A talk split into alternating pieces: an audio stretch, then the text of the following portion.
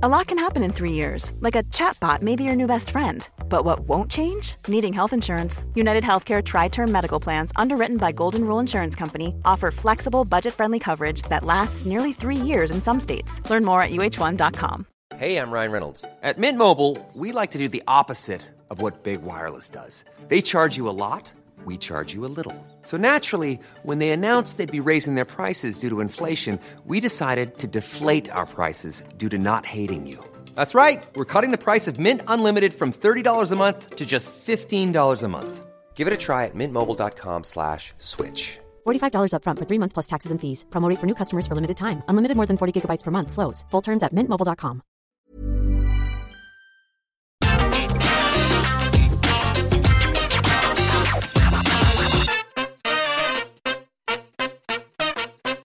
I genuinely think the best moment in all of pro wrestling could be the return pop. Nothing gets your goosebumps going like hearing the music of a forgotten hero before everyone in the crowd goes nuts. It's something only wrestling can pull off, and when it all comes together, it can be perfect. Gives me chills just thinking about it. However, what happens when it goes wrong or the intended effect is missed by a mile? Well, you get the opposite of all this, namely, you want to run and hide in the corner because it's embarrassing for everyone involved. A drunk aunt at a wedding. I'm Simon from What Culture. This is the 10 weakest WWE return pops ever. Number 10, Layla. Bella had been WWE Divas Champion for just six days prior to Extreme Rules 2012 after beating Beth Phoenix, but was left wanting when a kayfabe injury pulled the Glamazon out of a rematch. This meant Nikki's opponent was gonna be a mystery. So, when a familiar theme song hit and out came Layla, who just missed a full year of action after suffering a double ligament tear, you would have expected some kind of reaction. But no, Layla did defeat Nikki on this night and held the Divas title for 140 days. Unfortunately, did recover some of her lost popularity along the way. But still, this wasn't the best. Number 9, Carlito. You do need to have some proper time between breaks if you want that nostalgia pop. So it wasn't that much of a surprise when Carlito returned in November 2009 after only being away for two months and no one cared. It simply wasn't long enough to make it seem like he hadn't just been hanging around backstage. Going down when John Cena was champ and feuding with Sheamus, Cena called out the Irishman but got the apple spitting warrior instead. Weirdly, the crowd still didn't get into it even though he spat fruit all over Cena, who did respond by giving him an AA and pinning him clean. Then in May, Carlito was released. I wonder if it was because of the sheer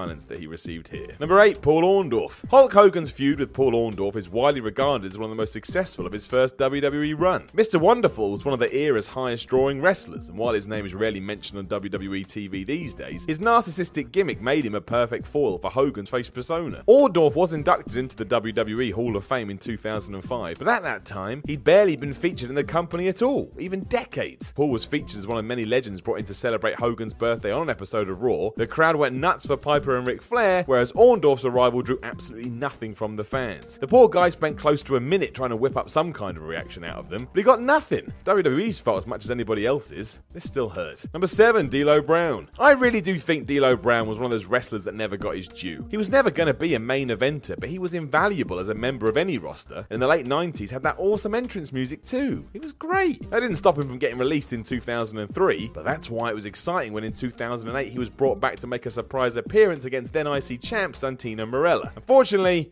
the fans just didn't give two hoots, I guess because they didn't know who he was. Had been five years after all. Six months later and he was gone again, and for me, this was always a missed opportunity. Number 6, Eric Rowan. The vintner Eric Rowan suffered a torn rotator cuff in October 2016. Doomed to seven months on the sidelines, he sat out much of the Bray Wyatt Randy Orton storyline before returning two nights after Orton beat Bray in what is one of the worst matches ever at WrestleMania 33. With Orton and Wyatt going at it in the ring, Rowan jumped the barricade, threw the WWE Champion to ringside, and then pulled off his new steampunk themed mask to reveal his identity. Nobody made a peep. It probably didn't help, it was obvious who this was, so the surprise was gone straight away, and also was just Eric Rowan, which isn't a bad thing, he's really good. It's not like WWE has treated him well over the years, people just rolled their eyes and moved on. Number 5, Tensai. This one is on WWE's shoulders because Tensai? Tensai? What is this, 1985? No, no, it's not. It's even worse because the real life Matt Bloom had been tearing up in Japan after his original WWE run, so he should have been given the same opportunity here. Instead, yeah, he was called Tensai and debuted after weeks of vignettes that made it quite clear this gimmick was stupid. Surprise, surprise, the audience didn't care. It plummeted further because they did recognize who this was. They just chanted Albert and your back at him for a while as they waited for the next segment to start. It ruined the character before it even begun. Before long, Tensai was in a joke tag team with Brodus Clay, who never forget was a dinosaur. Number 4, Christian. Beloved and underrated WWE legend. Christian Christian left the company after declining a new contract offer in 2005. He jumped to TNA shortly afterwards and immediately became one of only a few ex WWE stars to actually push the company forward. He kicked ass over there before leaving in 2008. He returned to WWE TV as part of the ECW brand, but despite Christian's undeniable popularity during the Attitude Era's heyday, the crowd response was muted. It did change as fans slowly re warmed up to him, as they should have done to begin with, but the initial reaction was nothing to write home about. Bringing Christian back on Raw or SmackDown would have almost certainly done a bigger reaction. The same goes for entering him in the 2009 Royal Rumble. His run as ECW champion was good for the brand, but from Christian's standpoint, WWE didn't exactly maximize the first few months of that return. Number 3, Evolution. Evolution ruled WWE from 2003 to 2005, but inevitably collapsed when their respective egos could no longer exist. Randy Orton was the first to go, then Batista, before Triple H eventually turned on Ric Flair, bringing the group's dominant run to an official end. They came together for a single night in December 2007, but otherwise stayed dormant until April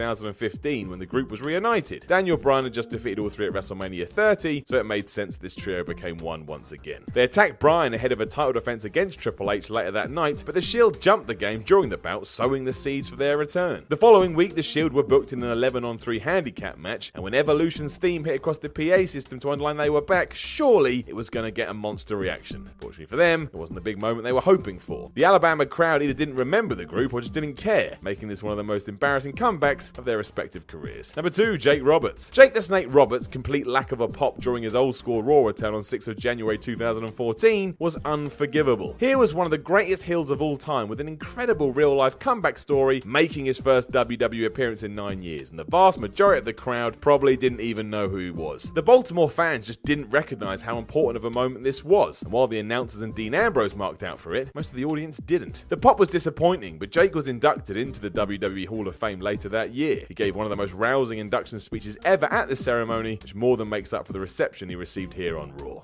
despicable. Number one, Brian Christopher. It's easy to forget how popular 2 Cool were at the height of their power. Grandmaster Sexay, Scotty 2 Hotty, and Rikishi were over like Rover. Some of the reactions they got during the Attitude Era were ridiculous. Sexay returned to WWE television under his original ring name Brian Christopher as a one off in 2011. He was used as part of the ongoing feud between his father Jerry Lawler and Michael Cole. And wasn't that great? The old 2 Cool music hit, and Brian strutted out onto the stage like the old Grandmaster. He danced his way down the ramp, probably hoping to draw some nostalgic cheers, but he was greeted by a wall of silence. It was a bit of a disappointing day all around because if you had experienced the way a crowd popped in the late 90s and early 2000s for him, it was something to look forward to on the card.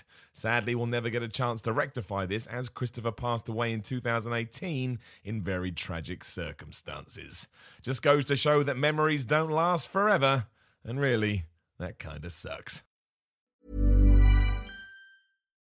Do you love anime, gaming, movies, and discovering how your favorite pop culture affects everything you do? Then join us on Crunchyroll Presents The Anime Effect. I'm Nick Friedman. I'm Lee Alec Murray. And I'm Leah President. Every week, you can listen in while we break down the latest pop culture news and dish on what new releases we can't get enough of. Whether you love movies, I'm going to tell you all about the uh, hopeful 4K re release of Tron Legacy that happens. I'm right there with you. Or music. The music in this show Yeah. is absolutely Yeah. incredible. Or anime. and under this mask is another mask. you can discover your new favorites right here on The Anime Effect. Listen every Friday wherever you get your podcast and watch full video episodes on Crunchyroll or on the Crunchyroll YouTube channel. Your passion into a business with Shopify and break sales records with the world's best converting checkout. Let's hear that one more time. The world's best converting checkout. Shopify's legendary checkout makes it easier for customers to shop on your website, across social media, and everywhere in between. Now that's music to your ears. Any way you spin it, you can be a smash hit with Shopify. Start your dollar a month trial today at shopify.com slash records.